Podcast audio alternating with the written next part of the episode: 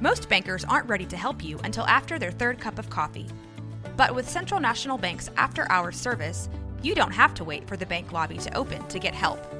You can contact us from 6 to 8:30 in the morning or from 5 to 10 in the evening, and we'll connect you to a real, live, local person who can answer questions and fix problems 7 days a week. Bank different. Bank Central. Central National Bank. Member FDIC.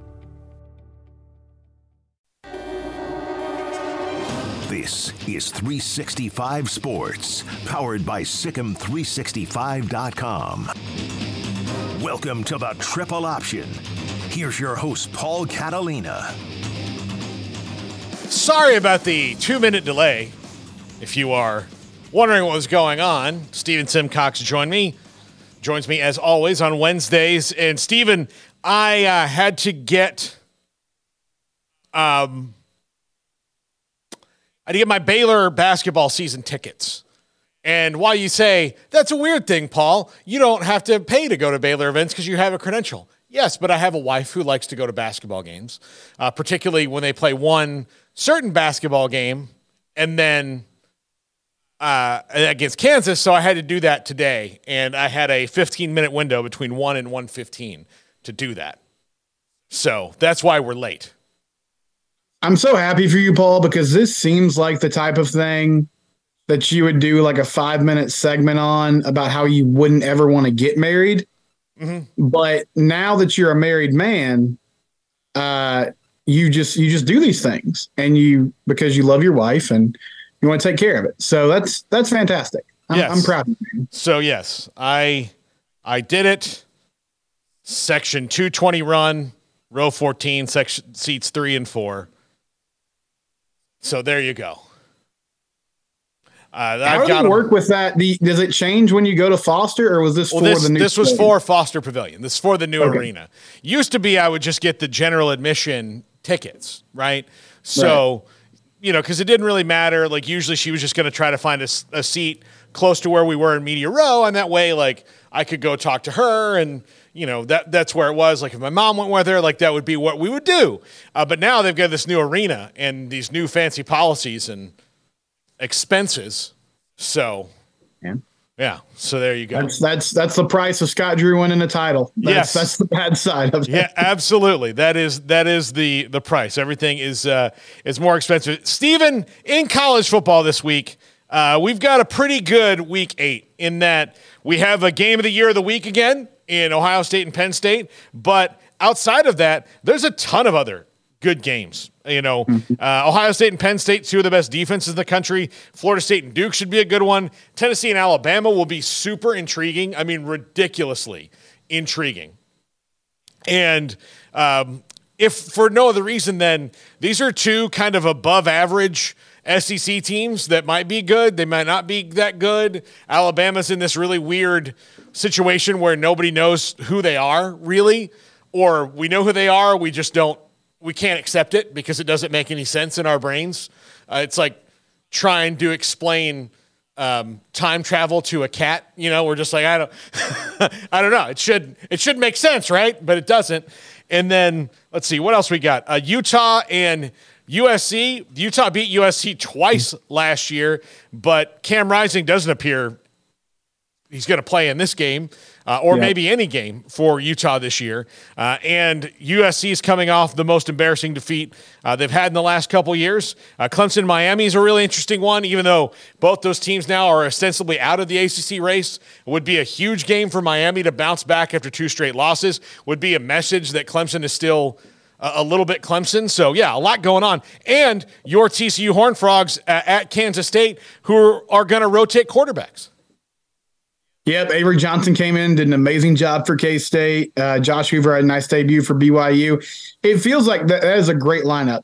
Um, how big do you think this game is for Lincoln Riley? Because I know on paper they should beat Utah, and it's not like if they win, it's going to be an upset. But Paul, this is the type of game that typically against tougher, more physical football teams, even with Utah hamstrung at that quarterback position, that he would lose. You're coming off a loss to Notre Dame the question with him is not like he can get you a lot of wins, he can get you to a big bowl game, uh, but he came to USC and brought his QB with him to make it to the college football playoff. If you're going to have any chance of that, you have to basically win out at this point. And to me, this feels like the type of thing where if you win, that's a nice, like, that's just a nice, like, okay, we kind of got off the over that mental hurdle.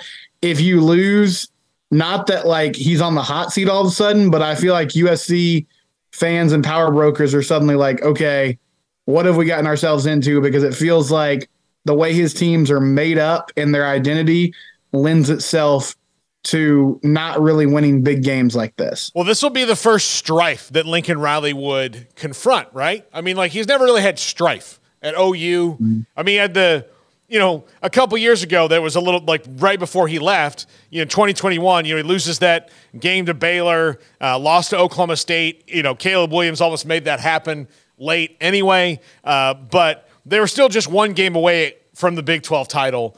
But they, you know, they were kind of left holding the bag there a little bit after this like big, you know, swinging D moment where them and Texas are like, we don't need you anymore. We're mm-hmm. leaving. And then neither of them that that very year you know, uh, Texas wasn't in contention at all, and right. OU, you know, got knocked out of it in the in the last week against their rival. So you know, like those mo- outside of outside of that moment, he's not really had strife. You know, last year was hey, he came to USC and everything he did at USC, even to this point, with all this going on, is better than the last decade has been mm-hmm. there, decade plus. You know, since their their glory days ended, so everything's better. But again, they brought him in to compete for the college football playoff. And when you have the best quarterback in the country, that should not be as much of a problem as it is. And part of it is he's been loyal to a defensive coordinator who is doing him a disservice right now. And yeah, yeah, Grinch is not getting it done. And, and you also have the narrative of like, I don't think USC people really care about this, but Brent Venables has suddenly flipped the script at OU. Uh, they look really good. They beat their big rival in Texas. They have a chance now to get to the promised land before USC does, which a year ago that would have sounded insane.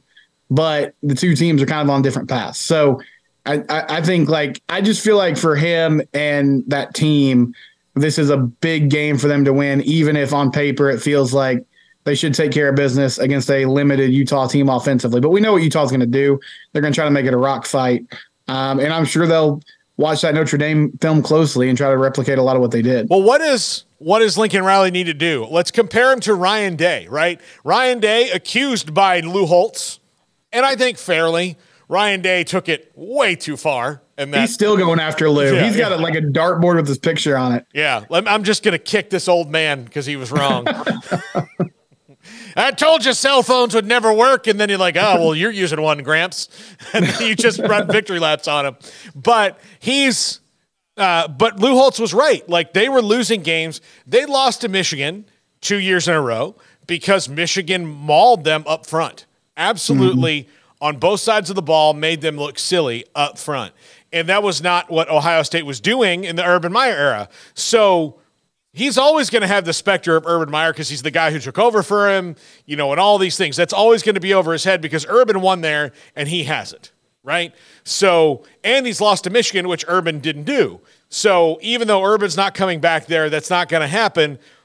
That's always going to be over his head. You know, if Luke Fickell starts winning at Wisconsin and he just still keeps losing to Michigan, people like, well, I mean, should have just kept Luke Fickell around longer and yep. you know waited for him to be the heir apparent and all that. So I think those things will always be over his head. But what did he do? Two years ago, he went out and hired Jim Knowles, right? So he hires Jim Knowles for, away from Oklahoma State, and now Ohio State's like the sixth best defense in the country. So that's what Lincoln Riley needs to do is you got to find your Jim Knowles. You got to find your guy who's going to create physicality. You can have that high-paced offense and look, mm-hmm. the way that their offense is, you don't, you know, you don't have to have the doomsday defense or the purple people eaters up front, but you do need to get like one or two stops a quarter, which they're not doing. Or, you know, and look, they had problems on offense last week. Notre Dame really took it to them on both sides of the ball, but like they've got to have an air of physicality about them to go with their finesse. They definitely do. I mean, if you don't want to be like guy that's involved in the defense at all, that's fine.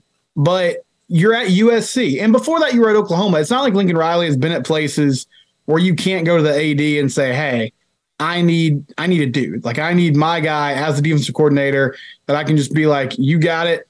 I'm going to go over here. I'm going to handle the offense. You know, the identity of ours, like we're going to have some flash. We're going to have some. Uh, I don't think coaches would probably use the word pizzazz. That's a word that I would use, but I'm not sure that's flying around coaching offices much. But on the other side of it, there still has to be you know, some physicality with it. And going back to that Alabama game, yeah, I do think the the matchup with Tennessee is fascinating because Tennessee won that game against A and M. Um, it was ugly though. Joe Milton didn't play well, and suddenly, Paul, like we talked, we like we did a segment together where we are kind of like, hey, let's bury the Crimson Tide. And yeah. now, you know, if they win this week, then they have the huge matchup with LSU, and they got the Iron Bowl down the road too. But these two weeks are are kind of it as far as winning and making it to the SEC title game. Like, do you feel like they've righted the ship completely? I guess we'll find out over the next 14 I don't days. think it's going to be completely because I do think they've shown you that they could turn around and lose uh, at any time. And if LSU, now, look, granted, opponent taken into consideration, Auburn might be the second or third worst team in the SEC this year. They're pretty bad. Yeah. They're, I mean, they're they're pretty bad. But if they can play a little bit of that same way against Alabama, then then that means LSU's probably going to win that game. You know, like they have the advantage at quarterback, they have the advantage at a lot of spots. They don't on defense right now, and uh, I do like I do have a theory, Garrett, uh, yep. that Harold Perkins might be a little bit more unleashed in the Alabama game in particular. I think even last week they they, they did uh, the way they used him. They moved him around. They didn't just isolate him at the linebacker position. I think going forward, yeah, they finally figured it out with him, and I, he just needs more help. Like Major Burns is about it on the back end. Their secondary is atrocious. I don't know about Maason Smith. He hasn't really lived up to the expectations. Uh, Wingo's pretty good, but man, they don't. The um, the level of play does not match the names, and that's not typically how things go at LSU. Yeah. Uh, yeah, absolutely. Um, you know, I, um, but for Alabama, yeah, we're ready to kick dirt on them, but they're, you know, they're like Jason uh, or, you know, Freddie, where, all right, we got them. And then they just pop back up. No, movie number seven coming. It's going straight to DVD. Yeah. we're still making them. Yeah. yeah, absolutely. So they're going to, uh, they're going to have that for a while. And I, you know, they might wind up in the SEC title game. They might, they might, you know, find their way there. I don't, I don't know about that, but I think that uh, I think LSU's the better team right now. And while we were kicking dirt on them uh, a, a, couple weeks ago too, because of that defense, I think they figured it out. Um, Garrett, I know that you're annoyed with Brian Kelly quite often. Yeah, I'm but, not my favorite person. But he has shown at Notre Dame and at LSU a willingness, maybe not right away, but he will adjust because I do think, and I, I, think this is the stupidest reason he adjusts, because if he hears the same question three or four times, he gets so annoyed by right, it right, yeah. that he'll be like, okay, I'll change it, and then I'll try to prove to you clowns that you're wrong, and then and then he doesn't have to like answer it again because he doesn't have to admit that he was wrong or that everybody else was right. It just did it. It's like, well, we just felt we had to do this because you know, he can like so and so had a hamstring pull, and then he's out. Mm-hmm. My only thing is like in games like the Bama game or going back to Notre Dame, every time they played somebody big, Florida State this year, right? Like he does not he gets out coached every time. I don't know if he gets in his head or what it is, man, but that's what really bugs me about him. But you're right. If, if there's adjustments that need to be made, he will make them. But at the end of the day, eh, if he can't win the big one, it's still not going to do anything. Yeah, absolutely. Well, and and sorry guys, but what's what's the deal with Perkins? Because isn't there a story now that like part of this is he he has his sights on the NFL like everyone does, but he kind of sees himself as a hybrid guy, and so that is part of the reason why they're moving around so much. Well, I mean, I think if you look how he was used last year and his skill set, he's to me he's like a carbon copy of Micah Parsons. So like, why wouldn't you utilize him like that? And I think the success he had being used that way last year has lended uh, the perception that yeah, that's how I want to be used, and I think that's how NFL scouts are probably viewing him. Uh, and so it's probably a combination of all that. But yeah, I mean, anytime you're that kind of a player and you know what works best for you, you're going to want to put an emphasis on trying to do that. Yeah, absolutely. They, they, they've got to they've got to move around uh, and, and, and, make it work. By the way, Stephen, I have to fast like rewind way back. You used the word pizzazz about five minutes ago and uh-huh. said that uh, it's not used in coaching offices, but I think it should be. Yeah, pizzazz is a good word. Yeah. I think like I think it would be helpful. Yeah, I think it like a Broadway, get a Broadway producer type guy in there. I mean, listen, the Stevens has got no zip, it's got no za, it's got no pizzazz. I tell you, Yeah. it's got no pizzazz. It needs it needs showbiz. I tell you. Like I could see I could see Dave Aranda turning this thing around and he randomly comes to a post game press conference a few weeks from now and he's like, I appreciate the question. Uh, we've we've been adding some pizzazz to our team. Yeah. Look, That's really been what we're focusing on in team culture. Listen, there- there's no kick line, there's no orchestra. Come on, let's go, people. I want you here in Capizios tomorrow. We're gonna make this happen. so Uh, speak, speaking of teams without pizzazz, you didn't mention this, Paul, but can because this is not like and not to you know not to criticize you because it's not necessarily a big game, but can we talk about Iowa for a minute? Oh, there's Because- no. I, I'm always curious on people's uh, ideas on Iowa because Well, if I were to create yeah. the worst coaching staff in America right now, I would hire Jimbo Fisher as head coach. I would hire Alex Grinch as my DC and Brian Ferentz as my OC, and watch. Uh, someone who won't go for it on fourth down, never uses their timeouts, an offense that hates the forward pass, and a defense that's afraid to tackle. I agree with you, but they might go 11 and 1. Like Yes. they play Minnesota this week and they're favored. And like down the stretch, they just get the Big Ten West teams from now on. And so I don't know, like, and of course, Brian's got the contract situation too, where he's got to he's got to get to 325. Well, it's not going to happen now. And, and it's not going to happen. But at the same time, it's like they have this, they have an identity. They're they're just horrible on one side of the ball. Like not not even in a not even in a funny way. Like just abjectly horrible. And there's a decent chance that they play like Michigan or Ohio State, maybe Penn State, and Again, the Big Ten championship game, Okay. and get boat raced. So here's why, and I know that a lot of people are like, well, it's working for Iowa, but like it's working until they hit the same wall every year. And Yeah, the wall yeah. is is that your defense is only so good. And it's really fantastic, especially when you're playing the teams that are built exactly like you are. Like you can, Mm-hmm. you know, you've been able to, you've had it going longer, so you can grind these teams into a powder good for you. But the ones who are, you know, fast, big, the teams with pizzazz, the ones who are showbiz, you know, whose names are in lights, those teams drill them all the time. Mm-hmm. So if I'm Beth Goetz, who's the interim AD and might wind up being the full time AD there at Iowa, if I'm the Iowa administration, I'm telling Kirk Ferentz, like, look, we're very happy with the fact that you can go 10 and 2 or 11 and 1. We're thrilled with that. But the the fact remains is that we could be 11 and 1 and ranked 17th and out of the 12 team playoff because people hate the way we play.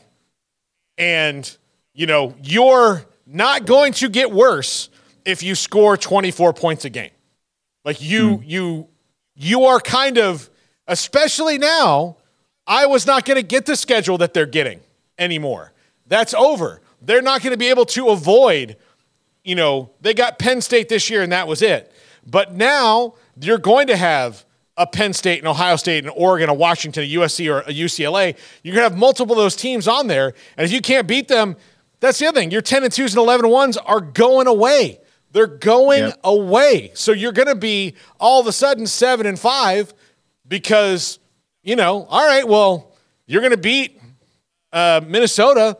Sure, Floyd of Rosedale is going to be a great, you know, 16 to, to 11 game. And then Oregon's going to come in here and score 44 points on you. Right. And you need They three games to get to 44. They should just let Caitlin Clark be the OC. I mean, I don't know if like I don't know how great she'd be at it, but at least like everyone there loves her, and so they just be like, okay, this is kind of cool. Like this is an this is a cool thing that we're doing. Yeah, absolutely. I um I I think yeah, that'd be a great idea. Yeah, she like go ask her how she scores points. Like the weird As thing part of her NIL deal, she also works for the football team. yeah. I, I think, and Brian Ferentz has this, Jimbo Fisher clearly has this of, you know, I mean, people may not realize this, but there are coaching conventions all year long, all over the country, especially the AFCA coaches convention, which I've been to a couple times. It's a huge deal. And like, you can't, like, even media members can go in and, and watch these damage. So if I wanted, like, if I'm Brian Ferentz and I've got to score 325 points, I would have spent every single discretionary dollar at the university's disposal to go and find ways and new things to put in my offense. And I feel like he went to those conventions and was like, I heard there was free pizza in this room.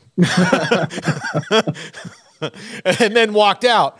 And so, yeah, because there's not like Jimbo Fisher, same thing. Like him and the mm-hmm. like going forward on fourth down. You and I talked about that. Like going forward on fourth down, like it's like he's never watched another game. Or if he turns it on, he's like, look, it's going forward on fourth down. At his opponent's 39 yard line. It's fourth and three. What is he on on drugs? No, I can't watch this. Turn it off. He's yeah, he's like, is this his high school coach from Arkansas that goes for it on every fourth down? And he's just doing Yeah, he's just doing onside bit? kicks every time. Like Right, that guy. Who's who's coked up and calling these plays? I will not stand for this. This this is akin to pornography. Turn it off, son. I don't. I will Yeah, not. it's not legal in Texas. He thinks he thinks like it's like a sports betting thing. He's like, well, yeah, you can do it. You can do it in Las Vegas. Like UNLV can do it, but I can't do it here. Yeah, They'll, no, the they'll lock me up. The the governor, the governor will be furious. He won't he won't he won't have this as the last thing I need. All right, when we come back, eliminations games are coming up in conference races. We'll kind of continue on this discussion because some of them are those big games. Uh, essentially, uh, Ohio State and Penn State is that for for, for probably one team, or it puts them behind because um, unless Ohio State, Michigan, or Penn State lose two games, you know, one of those one loss teams is not going to be playing in the Big Ten championship game. Those are going on around the country here over the next couple weeks. We'll talk about that next. This is the triple option on 365 Sports. If your business is like most, you need things done quickly. But if you're still tying your critical applications together on multiple shared public networks, you've probably been feeling the slowdown. And that's no good for business. A private UPN fiber network can get you and your business moving at the speed of light. Whatever you need, we can build it. Internet, Metro Ethernet, Waves, Dark Fiber. We deliver custom private networks and are focused on business customers only. Our next generation 100% fiber optic infrastructure offers you low latency and ultra scalable bandwidth with speeds up to 100 gigabit to run your critical applications. Your connection won't be limiting your performance anymore. It's diverse and scalable, so it can grow and change as your business grows and changes. And with a secure carrier grade private network, you'll have all the reliability you need. Contact UPN today to learn more. Fast just got faster. This is 365 Sports, powered by SicEm365.com. Welcome to the Triple Option. Here's your host, Paul Catalina. Welcome back, Stephen Simcox. Locked on Horned Frogs. Did you get to a thousand subs? No, we're not quite there yet. We're about five away. So if any of my people, or I don't know if you're my people, but if any of Paul's people, triple option people, Locked On Horned Frogs on YouTube, subscribe, and we will uh, get to a thousand subs, which would be great. Which is I think that's the most you can do. that is that is uh, that's the first monetization goal. Yes, and then that's it's right. and then it's and it's hours watched or whatever times Yeah. you know so Yeah. then so then I don't know if, I don't know where you are on that but usually when you get to a thousand those kind of go yeah, pretty pretty close together Yeah, I'm I'm like there. So I just got to get to 1K, and then I can, you know, cash my million dollar influencer checks. good deal you can you can start like I want to see you doing like hey guys just wanted to do this um you know angel tears soda water like Oh. just it's my soul Listen, my so my daughter, you know, we have she has got a little tablet, and so we'll let her, you know, like she does her chores and schoolwork, and she can have some time with it before bed. So she'll get on YouTube Kids, and I'll sit with her, and because she, wants me, she's like, "Hey, come sit with me and watch this," and it's just some child like opening toys. and it's like seven minutes of this kid opening toys. And I look and he's got like 23 million subscribers. And I'm like, what am I doing with my life? just some kid named Ed in like San Diego, just unboxing stuff from Amazon. And yeah, they, they love it. I and here's know. the deal Media- I bet you media. I bet you the toy companies now send it to him Oh, I'm sure they do. Yeah, And I'm so- sure, I don't know what his parents are doing with all that money, but good for them. Yeah, I hope I hope that's going to help Ed you know, la- later Ed's on gonna in write life. a memoir in like 10 years and you're gonna you're gonna get on audible one day and it's like here's why you know here's ed's book about how his parents stole all his money and You can had a little cocaine habit and now Yeah. he, but now he's back you can o- you can open all the toys you want. There's no love in that box. That's no. I I re- like so. I remember having a conversation with my nephew when I started on YouTube, and he was like trying to explain to me, and he's like, "Well, that's what I want to do. I want to be a YouTuber." And I was like, "Look, look, that's that's fine. Like nobody's gonna tell you not, but like." Everybody else kind of has a s like something they have to do, so then they can do YouTube, and then maybe it'll hit. But he's like, no, no, no. And then I like harken back to like listening to like my generation, like when we were the video game generation, that the you know kicked the no, Nintendo and Sega and all that stuff, and you know the parents were like, "Yo, nothing's ever going to come out of that. You doing that all day," and then you're like, "Oh, really?" Uh, now, uh, none that. It's not even people like people aren't even playing the video games. They're just going to watch some nerd sit in his own house and play them and talk about it, and then give him money for talking about it. i know it's insane and like e-gaming's a world that i don't understand but Yeah. i know there's all those opportunities there and yeah it's also strange too to think about that i mean paul you you're a comedian and you know that world well i like to listen to a lot of podcasts and so for the past 50 years you've heard similar stories like well you know i was living in new york and i did open mics and i gradually worked my way up to get a writing job or i finally got a set on fallon or leno or whatever it was and now it's just going to be like yeah i just got a webcam and a microphone and started doing my thing and then i got some deal but i think that's it's Yeah. great that people have opportunities Hey, like that Yeah, whatever wh- whatever works, man. Whatever works. Mm-hmm. Listen, here, I'll just show you how how how well I can do a, a plug. I drink by all the time. This is Bai Dominica Dragon Passion Fruit. They're not giving me any money for this. Look, it's empty, you see, because I, I scarfed it down. It's delicious. It's wonderful. Everyone in the world should try it. It's only got 10 calories per bottle and uh, one gram of total sugars. So you should do that and live your life. Bye. I'm talking to you. come on Bai come through with paul catalina endorsement money Listen, I know that Justin Timberlake is is part owner of you, and I'm not as cool as him, but I could at least be in the top thousand people who are close. so like, there's a lot more people than a thousand in the world. If I'm in like, if Justin Timberlake is number one and I'm number nine ninety nine Yeah, that's a good percentile. That's yeah. like SAT scores, you know. of the world, right, right. So- that's a that's a small percentage that you're inhabiting there. Yeah, absolutely. All right, Stephen, elimination games around the country this week. Uh, this one is essentially an elimination game for Duke in the ACC because if Florida State beats them, then they need FSU to lose twice to ACC teams. Now, while I'm saying that FSU could lose once, I think the chance to lose to two of the ACC teams they have left, if they beat Duke, would be pretty slim because it's Duke, Wake, Pitt, Miami. That's a chance to lose for them, and then they're done with their ACC schedule. So uh, this one is pretty dicey for Duke if they if they do in fact lose it, and they're at this point I think like you know 13 point dogs, which they should be because a, Florida State has a much better offense than them. Um, defense, I would say, is at best a push. Even, then that's Florida State, uh, maybe on the, the lower end on the defensive side there. But they've been playing really good defense lately. But Duke is also in 19 tries never beaten Florida State. And most of those times never even come close on their best years. This is a different Duke team. Riley Leonard's a little bit banged up, though. He's day to day coming in, did not play last week. I would think that they would need a healthy Riley Leonard to win the game, but an elimination game for Duke and for Florida State, it puts them well behind the eight ball when it comes to all the rest of it. Duke still has to play North Carolina as well.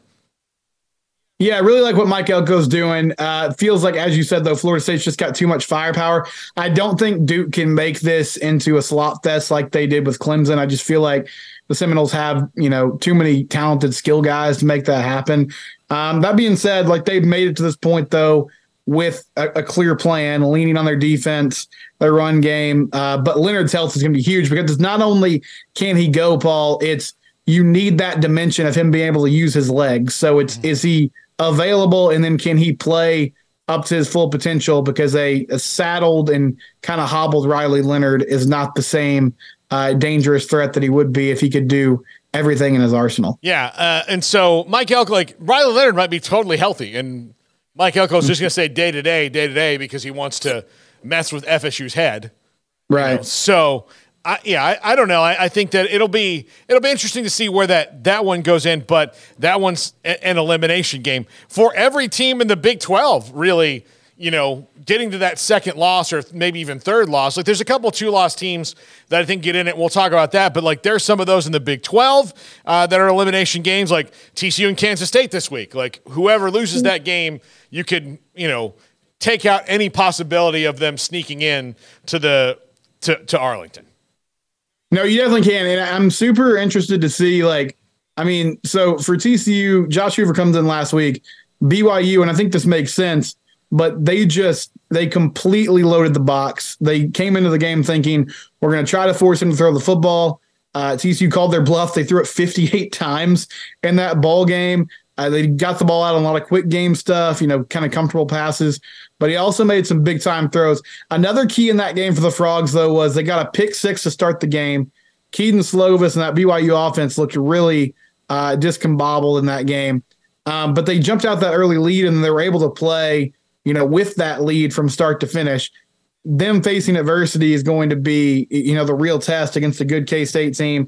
And then what, do like, how do you think they manage? How do you think Kansas State manages this quarterback situation now, Paul? Because obviously in that game, and I, I saw Chris, Chris Klieman say this after the Tech game, he kind of downplayed the move to Johnson. He was just like, well, we put Avery out there because Tech was giving us the quarterback run game and he's more dynamic running the football but it did feel like between how Will Howard played so poorly against Oklahoma State and then Avery Johnson getting a lot of the snaps against Tech, that there's a shift happening. And I, I expect both to play, but it seems to me like this is turning towards maybe Avery's team for the foreseeable future. Well, like I think they got to get Will Howard completely healthy. Yeah. I mean, I don't think he's been that way since the, um, I guess the UCF game, maybe the Missouri game. Like maybe he's not been. He's been a little banged up. And so, yeah, if Avery Johnson can continue to do what he did against Tech last week, that would be amazing. I don't know if TCU is going to, like, sometimes the secret gets out, right?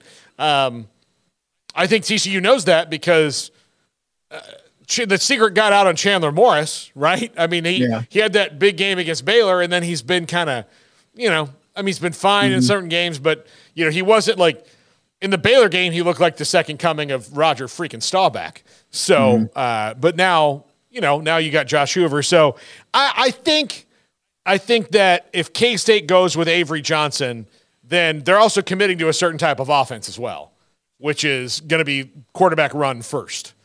Yeah. Over probably everything else because that's what well, he's really good at. It definitely is. He threw nine times against Tech. Now he's eight of 9 mm-hmm. but it was because they were making him, you know, they were giving him situations, throwing off play action where Tech wasn't really ready for it. But it would definitely be run heavy, which is what they want to do with this offensive line. Yeah, I mean, I don't know if you can if you can fully commit to that. And I mean, I think K State could do it well. Like you remember those Collin Klein teams, but that was a different that was a different group, a more experienced quarterback. Uh, I would think TCU would have an answer for some of those things. Mm-hmm. So again, it's sort of just like how do they adjust and how do they move forward uh, with potentially a new guy um, in the shotgun. And last season, I will say too, you talked about getting Howard healthy. Like they really wrote out that Adrian Martinez thing as long as they could. Yeah. You know, even even when it looked like everybody else was was saying, "Hey, this is not like this is not working. This is not the guy." Um, maybe they beat Texas last year if if Will Howard's playing, but they kept wanting to try to get Martinez comfortable, get him, you know, snaps, and so I could see them sticking with Howard for uh, you know, a longer period of time. Yeah, absolutely. I, I think so. I, I think that, uh, you know, we'll see what happens when they kind of weave weave in and out through that. Okay, Ohio State and Penn State, Stephen, before we get to the, the last segment here. Uh, this one, while not totally an elimination game because, um, you know, again, the three teams could trade losses in all of this, but it's certainly going to put you behind the eight ball because neither of the two of them have played Michigan yet. And mm-hmm. so, and Michigan, you know, as good as Ohio State has looked at times, and as good as Penn State's looked at times, and and you know, Penn State's really only challenge was Iowa, and that was not a challenge. Ohio State's been challenged. Michigan hasn't yet. But even in not being challenged, like they've never even had a moment in a game where it's like, oh, well, they're playing sloppy. Like they are they are playing very clean, very dominant football. So this one, you know, is huge in that if you really, really, really want to stay in the Big Big Ten race and I have to rely on something else, you've got to win it.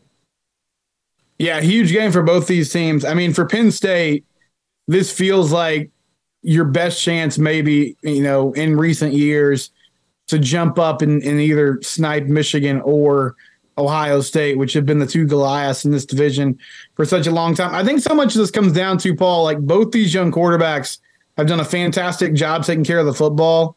Um, d- does one of them, you know, Kyle McCord only has one interceptions. I believe Drew Allar hasn't thrown a pick this year. So does one of them make that big mistake? Because both guys are going to be leaning on these outstanding skill players. Um, it's it's in the shoe, which is going to be really tough for Penn State. But still, it feels like a, a kind of a defining moment for James Franklin. Like, not that he can't be, he's been super successful, and you can always be that guy that sort of lurking in the shadows in the East Division that has really solid teams that are very consistent. But this feels like the group that could get over the hump. It's on the road. It's going to be tough. But, uh, you know, Ohio State played a really tight game with Notre Dame and got down there and won that football game. Um, so I, think there's some vulnerability there.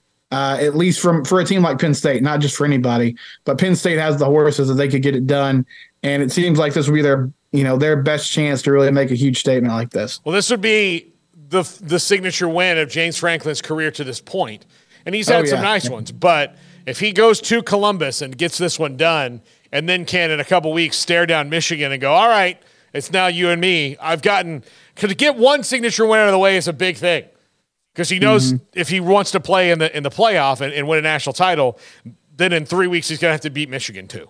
So, mm-hmm. or yeah, I guess it, yeah, three weeks in three weeks and uh, on November 11th. Um, it's also a big noon kickoff game. Already announced Penn State and Michigan there uh, on Fox. So uh, yeah, that one, this one, it's going to be interesting, and I do think like. I wonder where both these elite defenses are going to put each other because their mm-hmm. defenses are really good, or if this is one of those things where you think it's going to be, and then the game just turns on its ear and gets wild. Yeah, we get like a, a 35, 34, like just trading big plays type of thing. Yeah. I could see that with all the speed you have on the field. But yeah, these defenses are great. I mean, they might end up kind of canceling each other out. And does it just come down to who can make a, you know, he can make a couple huge plays that define the game or special teams creating a turnover that gives you a short field or a turnover that creates a touchdown. Um, there's going to be some huge swing plays in, in this game for sure. Yeah. Um, by the way, Floyd of Rosedale is this week. I you we mentioned that before Minnesota and Iowa. Here's my pep talk for if I'm PJ Fleck. Guys, you need to score two touchdowns and a field goal. You can pick which quarter you you can pick one quarter where you don't do any of it. Just one, preferably not the fourth. But if you score 17 points, there's a good chance you'll win this game, maybe by nine. But mm-hmm. there's a really good chance you'll win it because this team won the game last week with 37 yards passing and none after the third quarter. none. no uh no coach looks like he sells advocare more than pj fleck like he just he just feels like he's going to ask you to meet him in a starbucks and tell you about some sort of you know business that you need to get involved in today you know um, vitamins stephen vitamins yeah. everybody needs them right that's right you know, where can you get them for the best prices and the most amounts and not only just vitamins but targeted health plans for someone like you stephen I mean, usually you pay how much for something like that? Yeah. Thousands upon thousands of dollars. But not only that, Stephen, I can sell you vitamins, and then you can turn around and sell vitamins to other people. So this is winning for all of us. Have you ever dreamed of having a timeshare in Boca? hey, I I had to sit through because again, anytime somebody like I don't mind sitting through the timeshare thing, especially when my wife is there because she's a killer, man. Uh, mm-hmm. but I've sat through two different timeshare things. the last couple years to get cheaper vacations. And if you know the right things to say to a guy, like you can end it pretty quickly. Nothing wrong with that. My in-laws, they got like Disney tickets Yeah. to, through, you know, sitting through a timeshare presentation. So hey, I'll I'll go listen to I'll go listen to PJ Fleck tell me about, you know, rowing the boat if it means that I can go Yeah. go to the most magical place on earth. Yeah, absolutely. Just do it. Like, here's the deal: they're gonna prey on some of your insecurities, or like make you think like, oh, I could be a big man with a vacation home. Don't do it. Just be like, look, I'm I'm taking my my four day three night package and my tickets, and I'm gonna enjoy it. And I'm happy with it. Yeah. I'm happy with it. Yes, you're you're gonna get money out of me on the incidentals. You're fine. Okay, everybody wins here. All right, when we come back, which team in the Big 12 is most likely to prevent an OU Texas reunion in Arlington? This is the triple option on 365 Sports. If your business is like most, you need things done quickly. But if you're still tying your critical applications together on multiple shared public networks, you've probably been feeling the slowdown. And that's no good for business. A private UPN fiber network can get you and your business moving at the speed of light. Whatever you need, we can build it. Internet, Metro Ethernet, Waves, Dark Fiber. We deliver custom private networks and are focused on business customers only. Our next generation 100% fiber optic infrastructure offers you low latency and ultra scalable bandwidth with speeds up to 100 gigabit to run your critical applications. Your connection won't be limiting your performance anymore. It's diverse and scalable, so it can grow and change as your business grows and changes. And with a secure carrier grade private network, you'll have all the reliability you need. Contact UPN today to learn more. Fast just got faster. This is 365 Sports, powered by SicEm365.com. Welcome to the Triple Option. Here's your host, Paul Catalina. Welcome back, Stephen Simcox, locked on Horned Frogs. My Wednesday co pilot, the goose to my Maverick on Wednesdays. Just on Wednesday. It's on Wednesday. I have, I, have, I, have, I have four geese, so to speak. Yeah, I'm gonna change my Instagram bio to Paul's Wednesday Goose.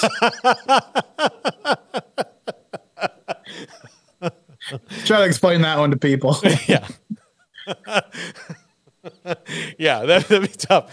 What is, I mean, it's going to make it sound really weird, too. Yeah, my mom's like, I think Stephen's involved in some sort of drug issue or, or some weird club. Telling my dad, like, Mike, he says he's Paul's Wednesday Goose. What does that mean? my dad's looking on Urban Dictionary, trying to find things. Yeah. So, um, yeah, no, yeah. what if that? What if we did stumble across something just now that is actually already there? I better check and make sure we. I'll, I'll, Google. You can you can set it up. I'll set up the segment. I'll Google. Make sure we're not we're not saying anything we shouldn't. yeah. All right. So, uh, it looks, you know, almost fait accompli that Oklahoma and Texas will play each other again based on their schedules through the rest of the year. But there are some teams in the Big 12 that could throw a wrench in that machine. Uh, TCU could be one of them if they get hot. Uh, now, again, they've got a couple losses, so you can't really, um, you know, they, they don't have any more room for error. Kansas State, um, you know, they only have one loss uh, in the conference, so they could certainly spoil that. That's why that's an elimination game. They play at Texas um, in in a couple weeks after they play Houston, uh, and then you know, outside of that, like if you look at Oklahoma's schedule, you know, on the way out, Stephen, I just don't see, you know, outside of a very enthusiastic, you know, Bedlam game or Jalon Daniels coming back at Kansas, this team really being challenged, even against TCU late in the year. I think that's Yeah. just a, a bit of a mismatch. So How how did Brett Yormark let this happen? Like he is the ultimate attention to detail guy. You know, he went after Texas in that in that tech moment. He kind of walked it back and he was like, "Listen, I got I got caught up in the moment. I was in Lubbock. They gave me they gave me some drinks and some tortillas, and I just felt like kind of taking a shot at UT. But both these teams, I mean, Texas is legitimately good, and Oklahoma won won the Red River rivalry. But I mean, Paul, like you don't have to like you don't have to set them up with murderers row.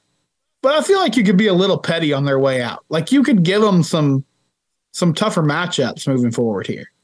Yeah, um, you know, although if you look at this year's Big 12, like you could have you could have thrown K State on Oklahoma's schedule for sure, especially since yeah. they have been a big Oklahoma bugaboo throughout the years. Mm-hmm. You know, uh, Iowa State, and, and, and, you're right. That's about it. I mean, it feels like the league. Part of this too is the league is just there's there's a middle class that is eating itself. Yes, you know, nobody nobody seems to be emerging from from the fray there. Yeah, and you know, UCF, I think people thought might be a little bit better than they have been coming in, but mm-hmm. the run defense is bad. John Rhys Plumlee's been hurt for most of the year. I mean, he came back in a couple weeks ago and like promptly went right back out of the game. Uh, so, you know, and that that Baylor moment for them, I think, was a little bit soul crushing for UCF yeah. because there was no like there was no excuse to lose that game, considering that Baylor took all the momentum from that that moment and left it in Orlando.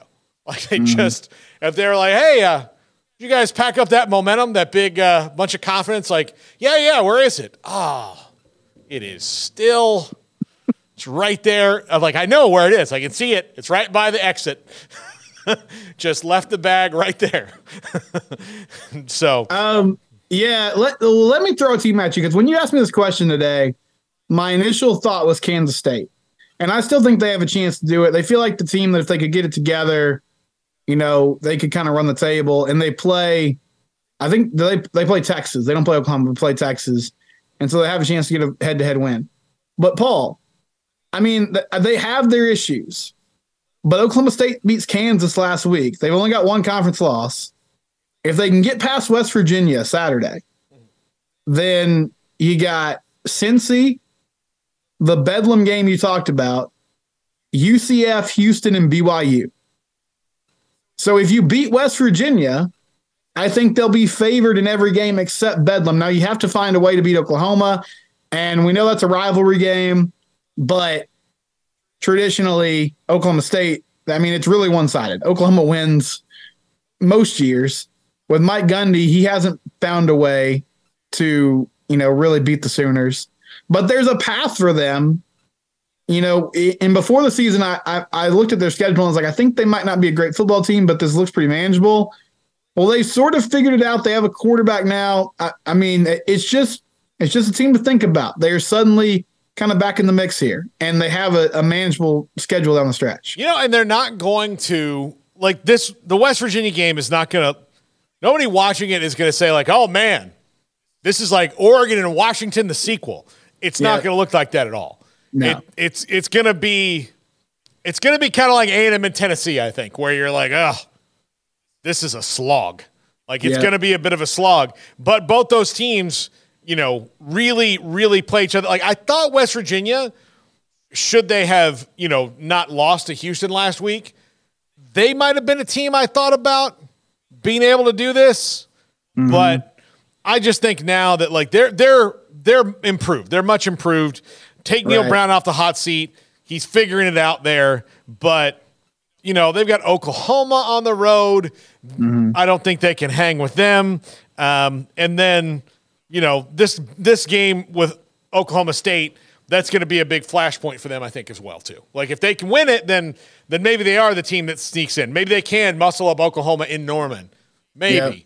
But I just don't. I, I just don't know. And of course, um, you know, we haven't seen Oklahoma play, uh, you know, since their um, their big moment a couple weeks ago against Texas, and I just don't see them. Like maybe I'm putting too much into it, but I think that just shot all the confidence in the world right into their veins.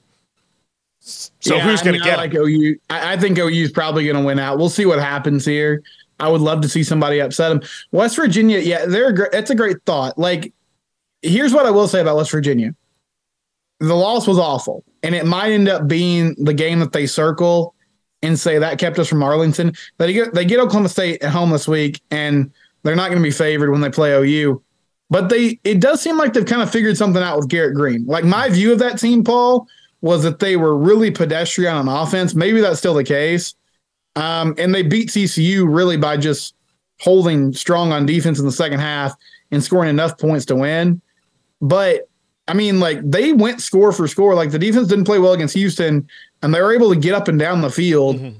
on that Cougar team. And so they look more dynamic. So maybe that's something, even with a loss that was just inexcusable, they can build on moving forward. I, I don't see them being a team that can uh, just disrupt the status quo though, because I, I I don't feel like they have enough on both sides of the ball to to win week in and week out. No, um, and you know that like there are, um, you know, I, like I I would have thought, I thought Kansas was going to be able to hang all year, but yeah, Jalon Daniels is not going to be healthy all year. Like he might be back, but back problems, especially for a guy who's going to get hit as much as he's going to, it's always just going to linger. Mm-hmm. You know, and it, it, he hasn't been able to come back yet. Um, you know, he's he's probably not going to play this week. Uh, you know, so maybe they get him back for Oklahoma at home. Maybe that's the goal. If they can navigate through the next couple of weeks and then get him back there, they if they win those games and they can hang hang in the race. I just him out of it. You know, like they like he makes the team so much different. What about the uh, three and one Iowa State Cyclones bye week this week? But their backstretch of the schedule: Baylor on the road, uh, Kansas at home, BYU and Provo, Texas at home, and then Kansas State on the road. Can can Matt Campbell keep this going? I think he can. I think he can go on a three game winning streak. That's for sure. Or yep. what would make a five? Like he can he can make that five in a row. I think that against Texas man, they're really going to have to be, you know, on their P's and Q's. Like that, like those are the two things for Texas note. Like, how did Brett Yormark allow, allow this to happen? The two things, and he probably didn't think about this for uh, Iowa State, but Texas in Ames, second to last game of the regular season. That's the tough okay. one. And Oklahoma in Fort Worth on the road to end the season. Well, and and I will say, like, if if the Cyclones are six and one and Texas is coming to town, I mean, Texas is obviously is a better football team, but like that's a tough road environment, and that that would at that point that's going to be probably a night game. Maybe we're talking about like college game days there, um, national television, huge crowd. That's the type of game that they could win just because. Oh man, Quinn Ewers threw a couple picks, and the Iowa State defense stood on their head, and they found a way to to figure it out. But it, it would be a tall task. I mean, they don't they don't look like a team that could do that, but a heck of a turnaround by Campbell. And like this is the type of year, you know, we we sort of saw it with Baylor a few years ago when the league was a little topsy turvy.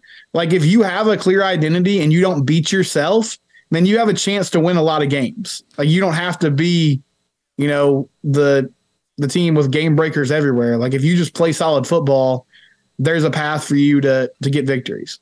Yeah, they really have to be kicking themselves about that Ohio game for sure. And yeah, the, and, yeah, and of course, I like anybody who loses to Iowa. You know, with all due respect to their defense, it's got to go like, guys, we can score 21 points, right? like, we can score 21. We can score 21. Like, why? Why? Why? Why?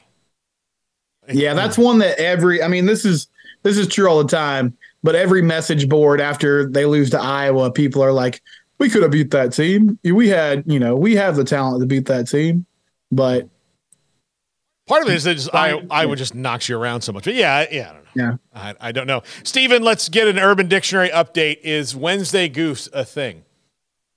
No, I couldn't find anything good. that. So I think we're good there. Okay, I can add that to my Instagram bio comfortably, which I'm happy about that. Yeah. Okay. Good deal. I uh, I was just I I'm, I am on the site right now and so, yeah, and there doesn't appear to be anything. We have not violated any uh, any FCC laws, even though that's not something we have to worry about now. No, but we, we haven't. We haven't done. yeah, I I have looked up all the terms that uh, include goose, and so I'm glad that I didn't accidentally stumble across some of these.